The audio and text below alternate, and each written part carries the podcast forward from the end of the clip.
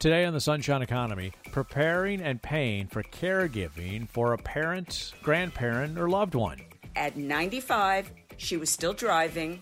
She had a car accident. And she said to me, It's time for me to move into independent living. It's the cost and concerns about caring for a loved one as they age.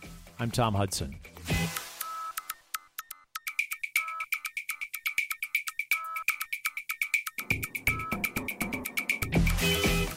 Florida is getting older. The fastest growing age group in the state are those 65 old and older. I've been having a lot of conversations with my mom because I'm the grandchild. Facing the care and cost of aging. Next on the Sunshine Economy.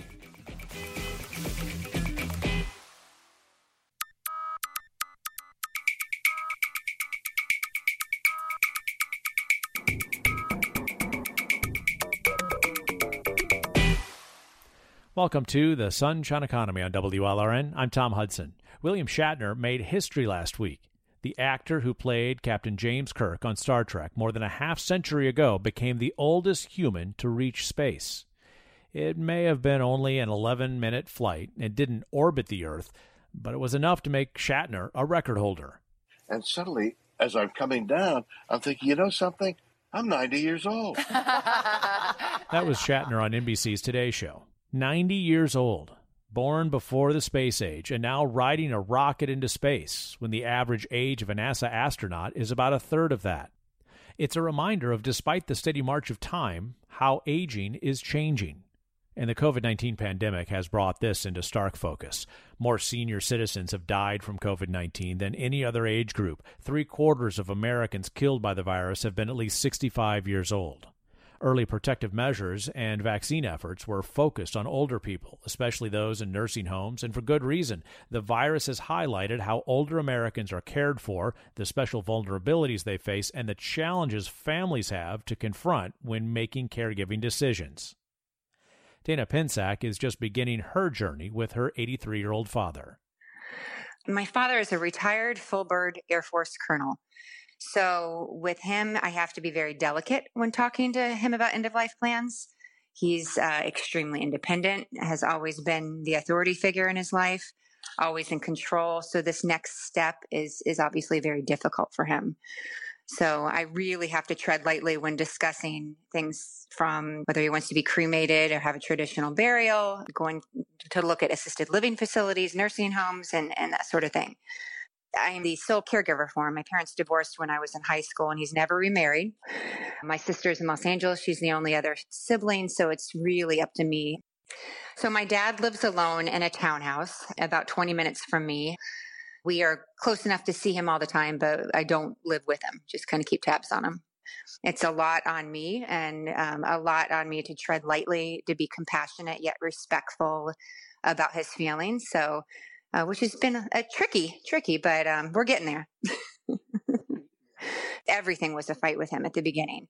You know, I had to get a little emotional with him. I, I took him out to lunch a few months ago and I just started crying. And I said, Dad, I really, really need you to do this for me. If you love me and you love your other daughter in Los Angeles, you'll help us because if something happened tomorrow, we wouldn't know what to do. I think when he saw me upset, visibly upset, I think his heart broke and he realized, hey, I can't do this to my kids. He's definitely more um, willing to talk about it now, but it's still baby steps uh, for sure. So um, that's where we are. Today on the Sunshine Economy, facing the care and cost of caregiving. We're live during the 9 a.m. hour and taking your phone calls. Are you caring for a loved one now? Will you soon be caring for a loved one? Maybe you're the loved one being cared for and listening to us here live during the 9 a.m. hour on this Monday here on WLRN. Share your experiences with us, your questions about deciding whether to age in place, go into a facility, what type of facility, how to pay for it, and how to navigate the web of services for aging loved ones. 800 743 9576. We're live and taking your phone calls during the 9 a.m. hour here of the Sunshine Economy. 800 743 9576, 800 743 WLRN. Amy O'Rourke is with us, author of The Fragile Years Proven Strategies for the Care of Aging Loved Ones. Amy, welcome to the program. When is the right time to start the conversation about caregiving with an aging loved one?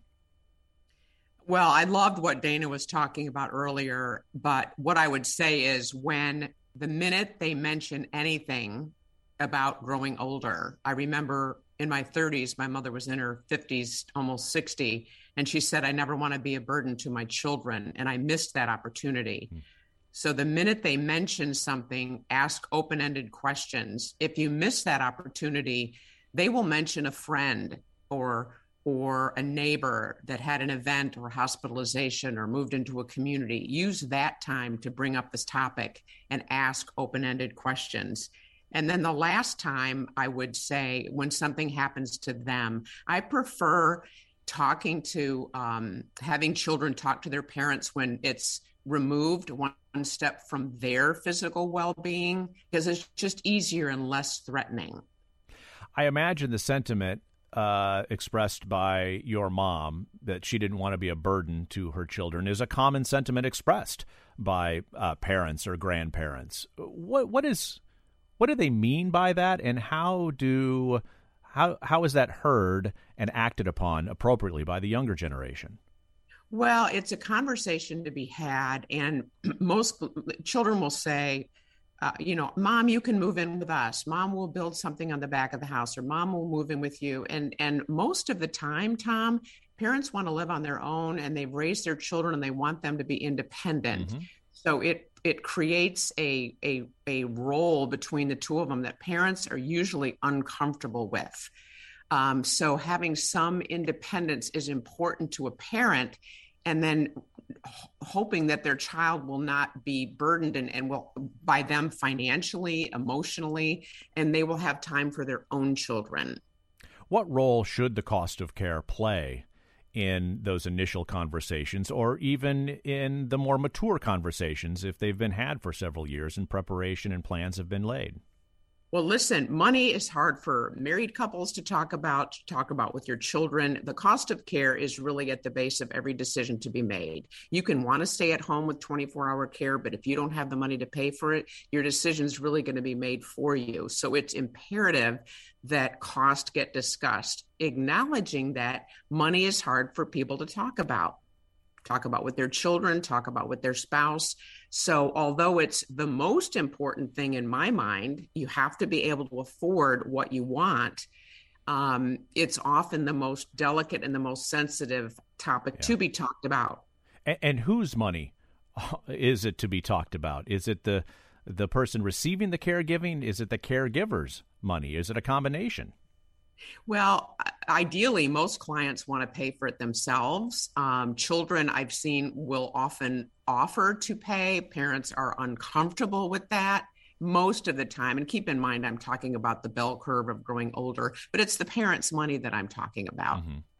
Uh, we're speaking with Amy O'Rourke, uh, author of The Fragile Years Proven Strategies for the Care of Aging Loved Ones, talking about the challenges and the cost of aging in Florida. Live during the 9 a.m. hour here on the Sunshine Economy this week, taking your phone calls. Uh, are you caring for a loved one currently? Have you had these conversations with parents or grandparents? 800 743 9576. Maybe you are the aging loved one and you have initiated these conversations with children, nieces, nephews. 800 743 WLRN is our toll free phone number throughout South Florida to join our conversation. Amy, how should adult children think about their role in coming up with a plan if they are the ones particularly uh, uh, playing a financial role or maybe playing a secondary financial role? Well, I like the idea of asking the parents what their vision is. How do you envision your care? How do you envision my place in it? What do you see me doing uh, in your life as you grow older? And getting the parents to talk about how they see the role. And then the caregiver, the child, can see if that fits in their lifestyle. How old are their children? What is their financial situation? Are they working full time? And so my my dream for for families is to work on their roles together and develop it um, as, as, a changing relationship, not unlike your relationship changes when you have a teenager and you have to learn to parent in a different way. You're learning how to be a child in a different way. Uh, with your parents in this time. So, working on it together is my ideal um, state. What, what do you mean learning how to be a different child in this state, even though you, one would presume uh, that child is a fully functioning adult by the time uh, they're perhaps lucky enough to have an older parent to to still have this caregiving conversation. Well, you never stop being their child, so you can't really take the role on as the boss. If you if you do that, you will fail. So it's learning mm. how to support in an adult way, respecting their autonomy and their dignity, and that they're still your parent. So it's working on that relationship together uh, to solve the problems together and not solving it for them. The minute you sound bossy and authoritative, you'll lose. Yeah. Amy, stick with us. Amy O'Rourke is with us for the full hour live during the 9 a.m. broadcast here of the Sunshine Economy. Amy is the author of The Fragile Years Proven Strategies for the Care of Aging Loved Ones. We're taking your phone calls, 800 743 WLRN. Share your experiences of caregiving, the decisions you've had to make, the decisions perhaps you expect to be making in the future, and the challenges and the costs of making those decisions. 800 743 WLRN. Your phone calls coming up in just a moment. Still to come in our program when it is time for professional caregiving. She was playing bridge with friends for 60 years at where she was, and one by one they were dying, but she still stayed firm and didn't want to move. At 95, she was still driving. She had a car accident.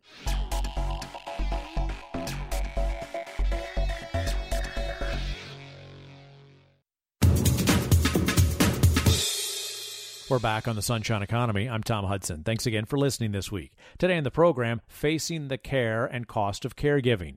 We're live during the 9 a.m. hour taking your phone calls. Are you caring for a loved one? Are you the loved one being cared for? Share your experiences with us, your questions about deciding how to age in place, go into a facility, and of course, how to pay for it. 800 743 9576. Live during the 9 o'clock hour at this number, 800 743 WLRN. Marcia Datoli was ready when her mom decided it was time for more caregiving, but that has not made the transition any easier. My mom just celebrated 97 years in August. She's a warrior a tough cookie. She's currently living in an ALF. We I moved her there two years ago, and she has dementia. For two years prior to when she moved in, which was September of two years ago, I would just say, don't you think it would be um, a good idea to move into independent living? She was outliving all of her friends. She was playing bridge with friends for 60 years where she was, and one by one they were dying, but she still stayed firm and didn't want to move.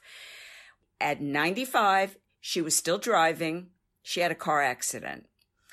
And she said to me, It's time for me to move into independent living. Little did she know that I was investigating for two years.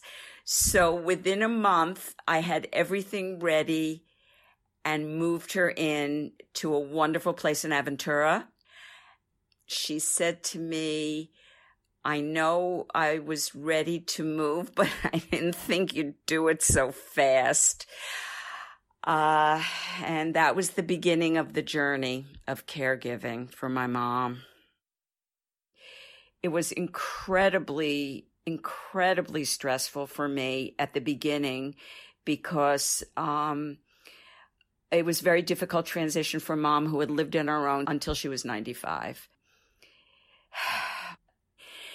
she would call me every day sometimes 20 or 30 times a day yelling at me how could you do this what kind of daughter are you um, I did everything for you in my life and you put me here.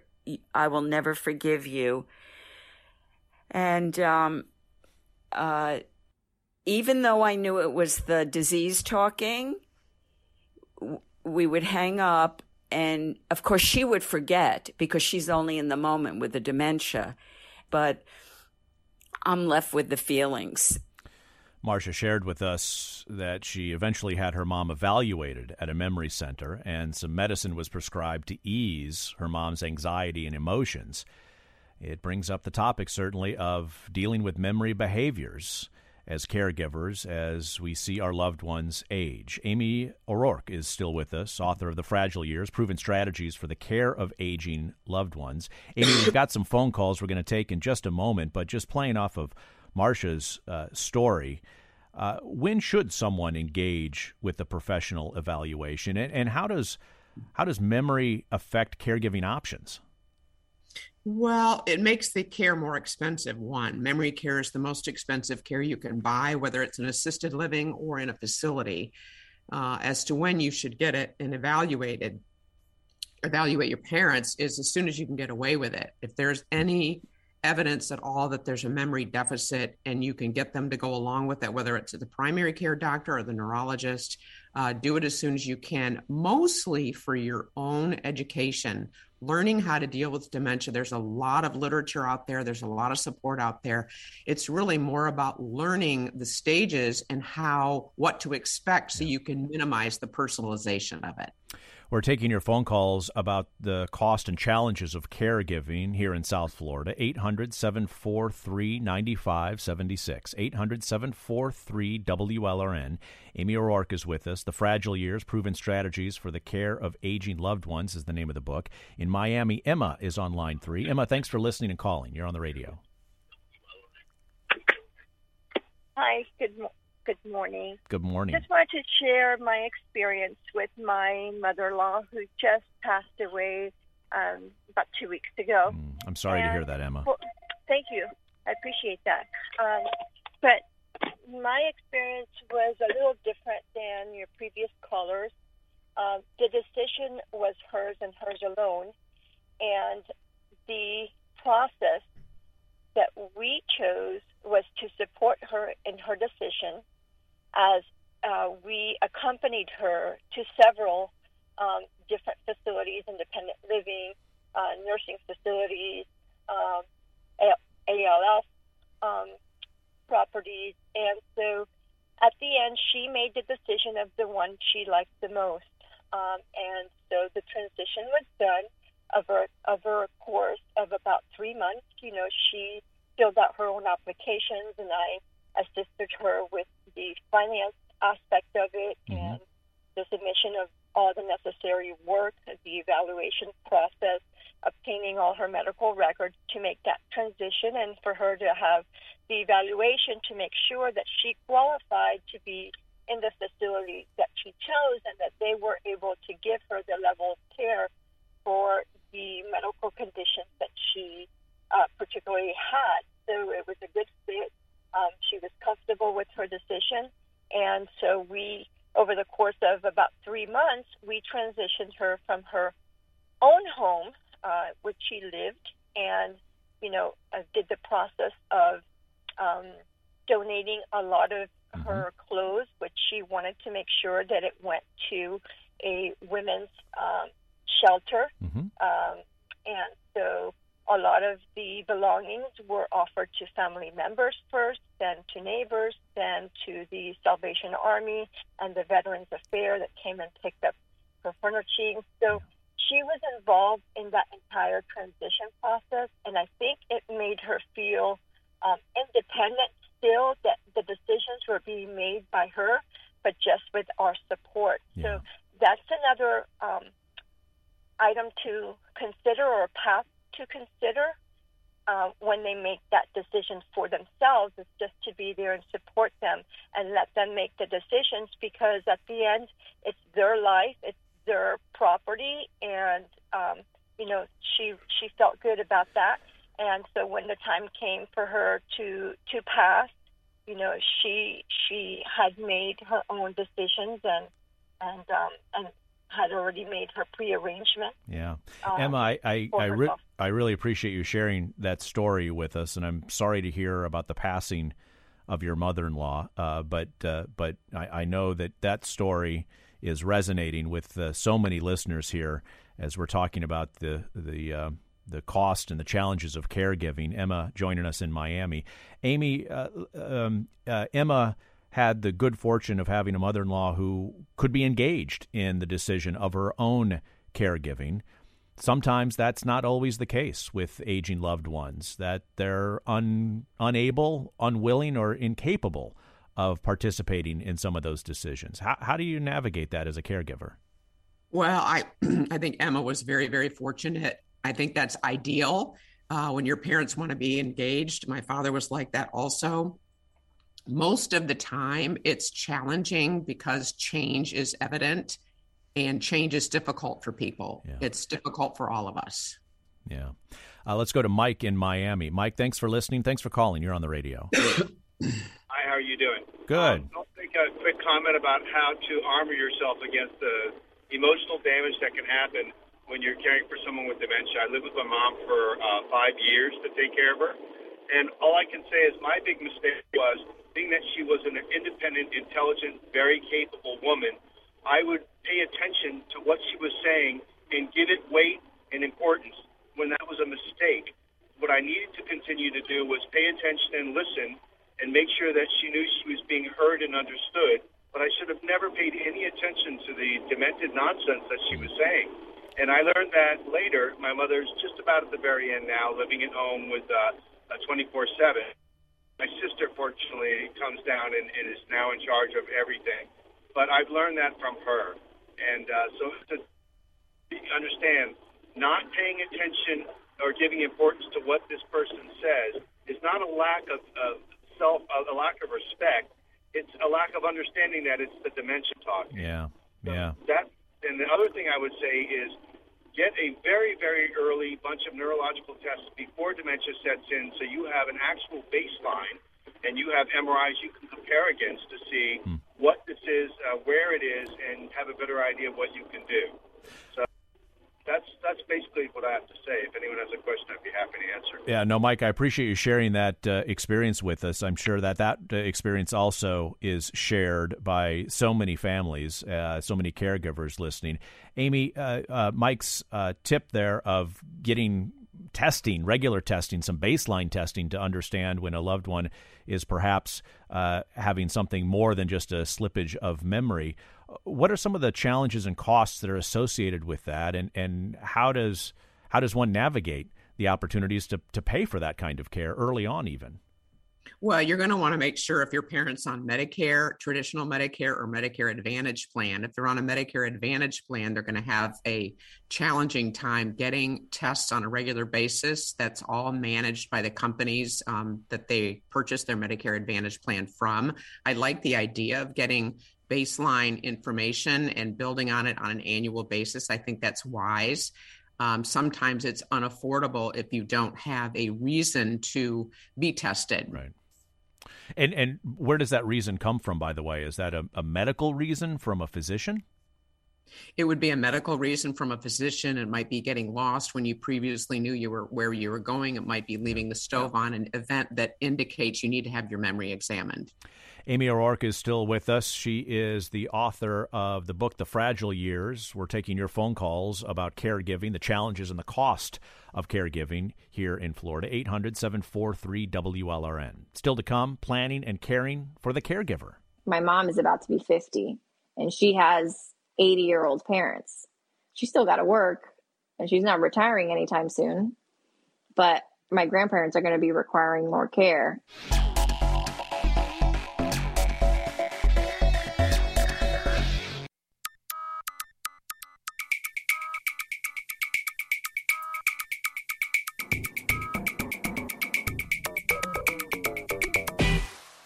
I'm Tom Hudson. Today on the Sunshine Economy, facing the care and cost of caregiving.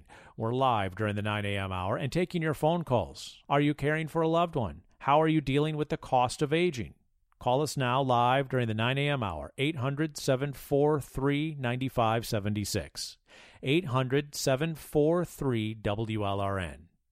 Jesley lives in Orlando. Her grandparents live in Hialeah. Jesley did not want her last name published to respect the privacy of her grandparents. My grandparents live by themselves in Miami. the two of them kind of make up one person, if that makes sense. So if someone forgets something, the other one remembers. So they're kind of keeping up with each other. But I'm just, we're trying to plan for when it gets worse because right now it's like you might forget where they, they forget where they place their keys. They're not forgetting yet to turn off the stove. I've been having a lot of conversations with my mom because I'm the grandchild. And sometimes maybe I'm a little more on the outside where I can notice more things than my parents can. I'm a little bit more neutral. And we're starting to have conversations to decide what we're going to do while things are still okay. You know, sometimes in the Hispanic culture, we don't want to put our parents or our grandparents in any type of facility. There's some sort of stigma around it stigma of like, I took care of you my whole life now you it's your turn, you know? My mom's in a weird age group. So I'm about to be 30. My mom is about to be 50 and she has 80 year old parents. She still got to work and she's not retiring anytime soon. But my grandparents are going to be requiring more care. And she's in that sticky situation where she can't really say, I'm going to stop working to take care of my parents. 800 743 WLRN for your thoughts, sharing your experiences, uh, caregiving of an aging loved one. Amy O'Rourke, The Fragile Years Proven Strategies for the Care of Aging Loved Ones, is still with us. She's the author of that book. Amy, how do parents and grandchildren approach caregiving issues and conversations differently? Oh my God, it's so messy. It's absolutely so messy. And I think um, families that have grandchildren that want to be involved and support um, are, are very fortunate.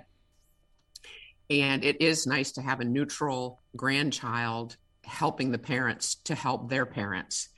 Um, and you approach it just as as Jeslie said, you're approaching it very delicately and very carefully and and culturally. Uh, broaching subjects that are very, I, I, would use the word explosive. That might be too strong a term, uh, but very, very challenging. But in reality, it's probably going to have to be um, sorted through putting cultural expectations not aside completely, but moved over a little. Maybe there's caregivers in the home. Mm. To help, um, not moving to a community, but other people other than the children coming in to help on a regular basis. How do you navigate that cultural expectation, particularly in uh, multicultural, uh, such a diverse community that we have here in South Florida. We had a listener text in a question asking about how do you have a conversation with a family member in a different country in Latin America who has an expectation that their U.S. relatives are financially well off.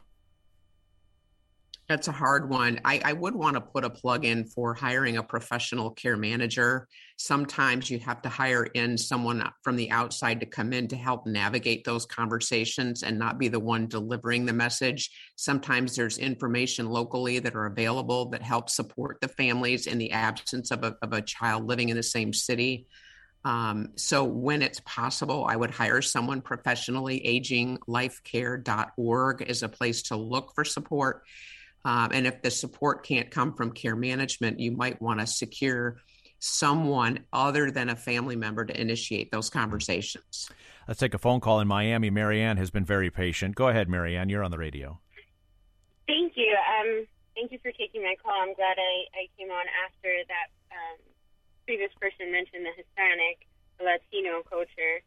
Um, I'm a single mom. I'm there. I'm just in my 30s. But my parents had me at a very old age. My mom had me at 44. So now I'm kind of in this weird place where I'm raising my small children, but also caring for my older parents over 65. Um, and and it, it's definitely difficult, um, especially having them, you know, they're very cultured. They, they came to the United States at an old age. So um, it's it's difficult because we, I have four sisters, so it's not just me. It's it's me and my my other sisters who we have to kind of teamwork and come up with um, something that we all agree on mm-hmm. as far as how we're going to care for my for my parents. So um, it's definitely difficult, and I I know I'm missing some stuff, but um, I'm glad you guys are on this topic. And I even thought, uh, wow, like I, I definitely have to get this book. Uh, Marianne, I appreciate you sharing your story with us. And you bring up a really interesting point, Amy, that I'll have you comment on here quickly. Uh, Marianne, active with her aging parents, but as she mentioned, she's uh, one of several siblings. And, uh, you know, you're, you're, you are held hostage by those, uh, by those familial relationships, and perhaps there's some dissenting voices uh, when dealing with uh, uh, brothers and sisters and trying to find the right care and the right coverage options for an aging mom or dad. I think meeting as a family is a wonderful idea on a on a schedule that works for everybody and sorting through it together. Um, talking about those sensitive topics before the parents, um, before you have the conversations with the parents, is a mm. lovely idea. I would support that. Yeah. Uh, Amy, stick with us. We're going to continue our talk about the challenges and cost of caregiving here in South Florida. Still to come, policies and the price of elder caregiving. You know, we're trapped in a caregiving crisis, within an economic crisis, within a healthcare crisis.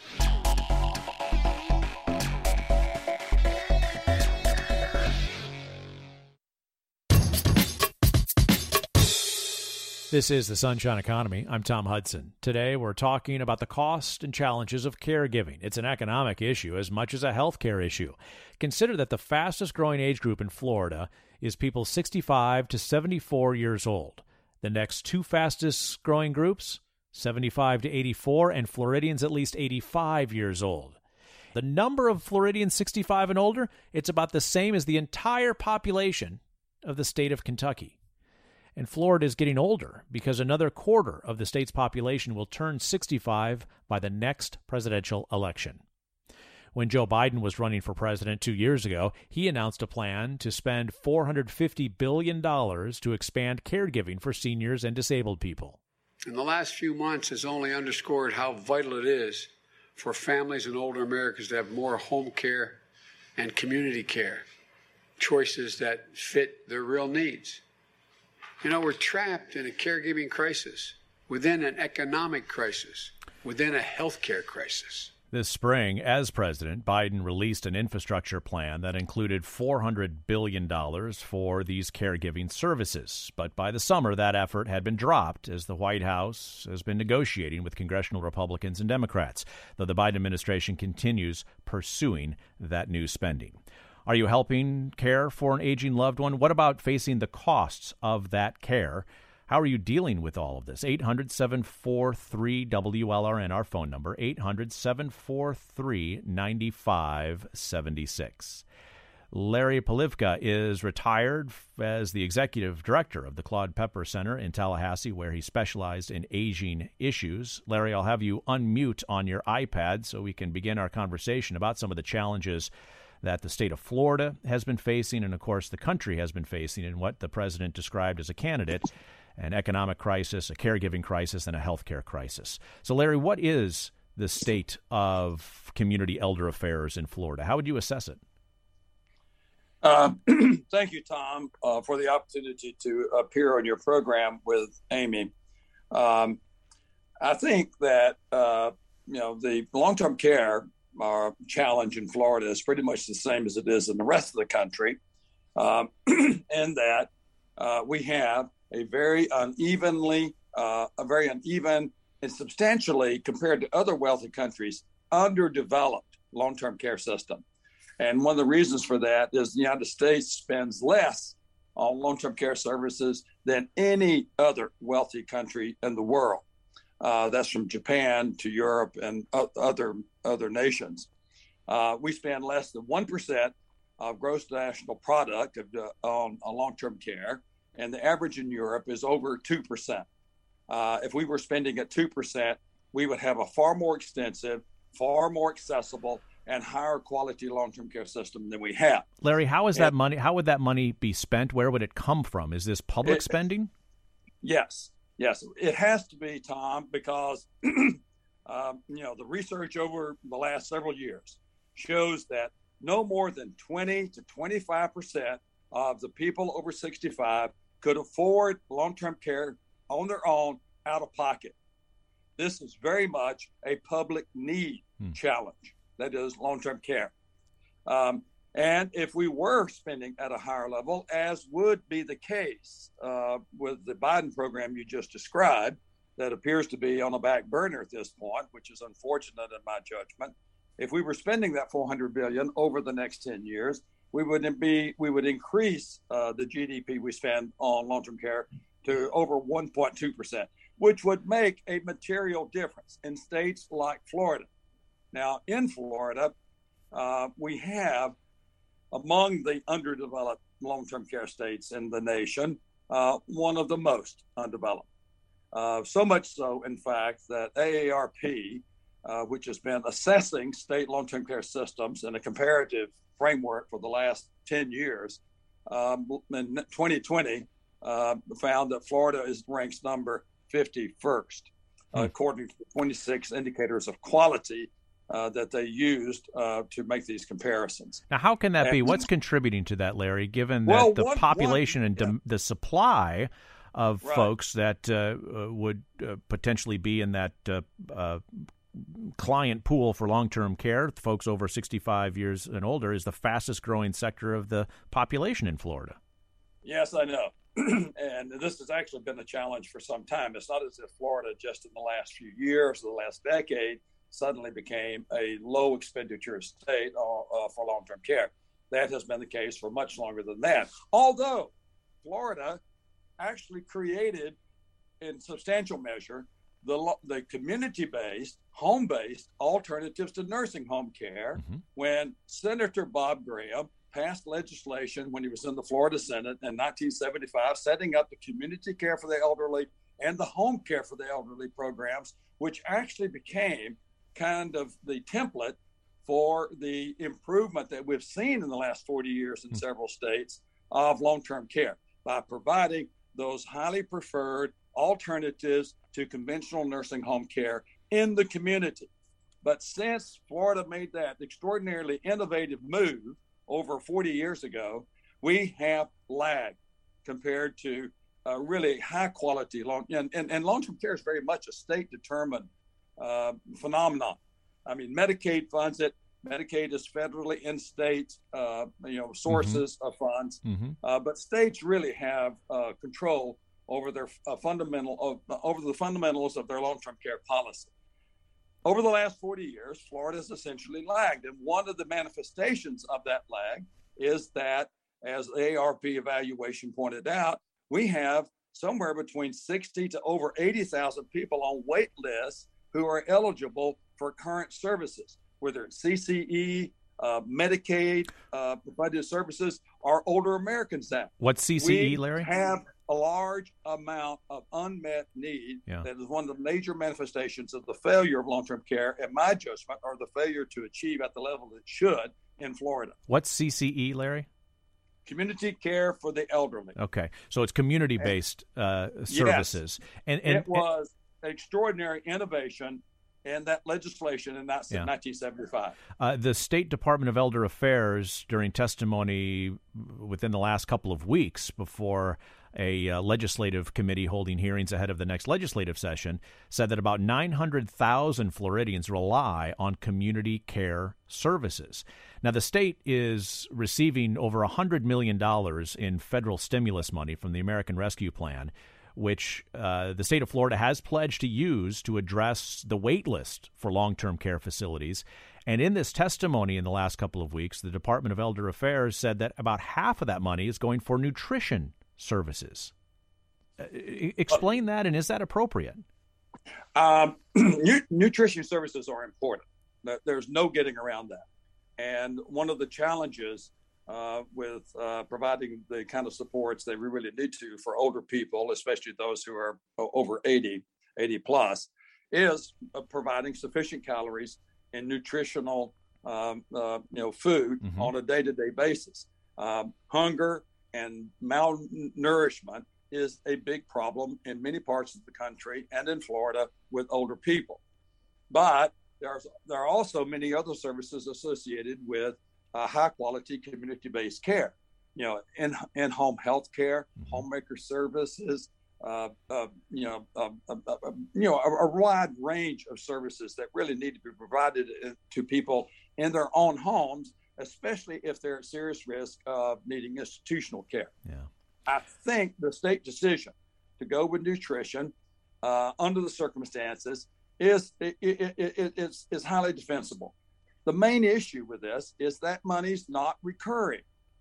It's going to be here, as far as we know, for a year. It may be extended for another, but that's not recurring money. And it's hard to really plan major improvements, structural improvements in your long term care system, in your home and community based part of it, if you don't have recurring monies that you can rely on and plan for for years to come. Yeah. Uh, Larry, stick with us. Uh, Larry Polivka is the retired executive director of the Claude Pepper Center, uh, where he specializes in aging issues. Uh, Amy O'Rourke is going to rejoin us as well. Amy is the author of the book, The Fragile Years. We're taking your phone calls. We're going to get to as many as we can here in our final moments uh, during the 9 a.m. hour live here on the Sunshine Economy. Stick with us.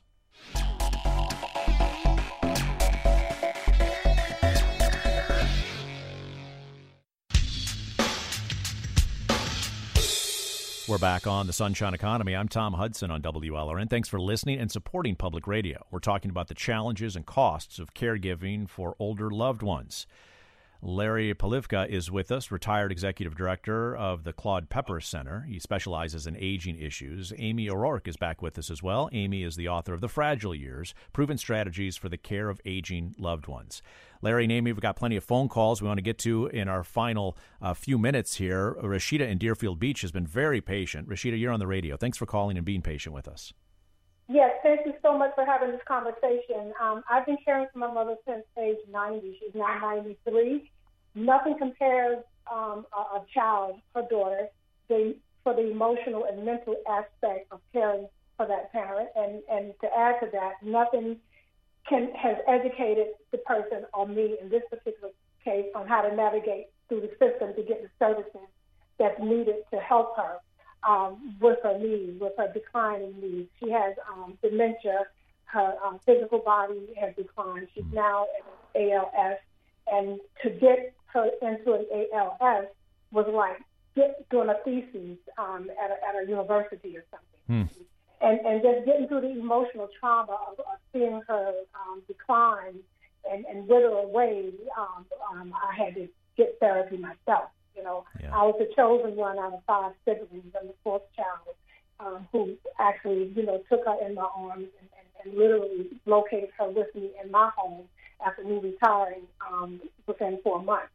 So it, it, it's an emotional battle um, on all levels, and, and, and, and the novice person does not know how to get through the system. Um, we've been trying to get Medicaid um, services for since April, and it hasn't happened. So, um, Rashida, have you been put on a wait list? Um, well, well, they keep throwing the application back, saying um, I need this, I need that. Mm, I know? see. Yeah. Yeah, I, I have someone that you know actually did the, the, the application process for me, but every month or so they throw it back, you Yeah. know, and it's been very frustrating. And, I, and I'm a wreck. I, I'm the caregivers.